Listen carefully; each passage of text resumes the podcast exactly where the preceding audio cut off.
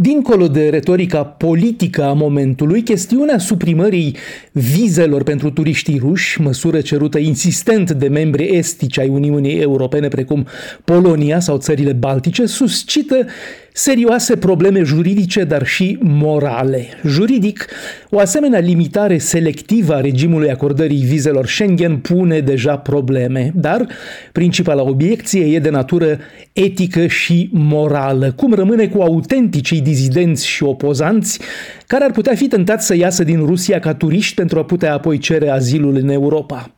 Ministrul ucrainean de externe, Dmitro Kuleba, le-a cerut europenilor în numele țării sale suprimarea totală a vizelor pentru ruși, astfel încât aceștia, cum a spus el, să rămână în lumea lor până își schimbă filozofia. Sigur, unele țări din Uniune, Balticii în primul rând, au luat deja asemenea măsuri unilaterale, dar ar fi preferat o poziție unitară europeană. Finlanda, de asemenea, care are peste 1000 de kilometri de frontieră cu Rusia și care primește circa 1000 de cereri de vizită pe zi, a decis de la 1 septembrie să reducă la 10% numărul vizelor acordate rușilor care călătoresc în interes personal sau ca turiști.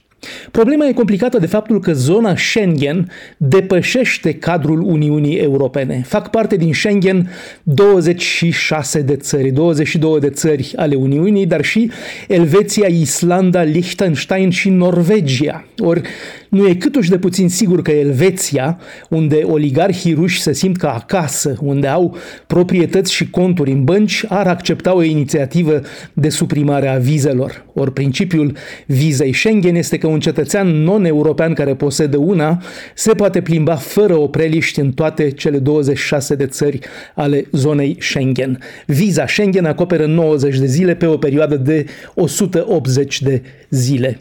În anul 2021, țările Schengen au primit împreună 3 milioane de cereri de viză, rușii fiind de departe cei mai numeroși, peste jumătate de milion, rata refuzului acordării fiind doar de 3%. Mai mult, refuzul acordării vizei, împotriva căruia poate fi introdus un recurs, trebuie să fie explicit motivat, primejdie pentru ordinea publică, amenințare teroristă sau relațiile internaționale ale uneia din țări. Cu alte cuvinte, chiar și țările cum sunt cele baltice, care refuză să mai acorde vize rușilor, nu îi pot opri pe cei care vin acolo cu o viză Schengen eliberată de altă țară. Vine apoi un argument care e în același timp de natură juridică și simbolică.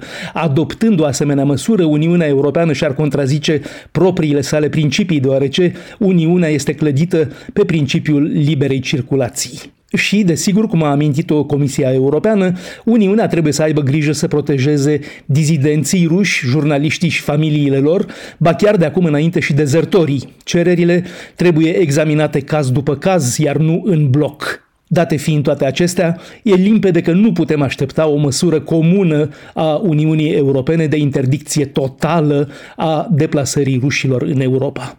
Bruxelles, Dan Alexe pentru Radio Europa Liberă.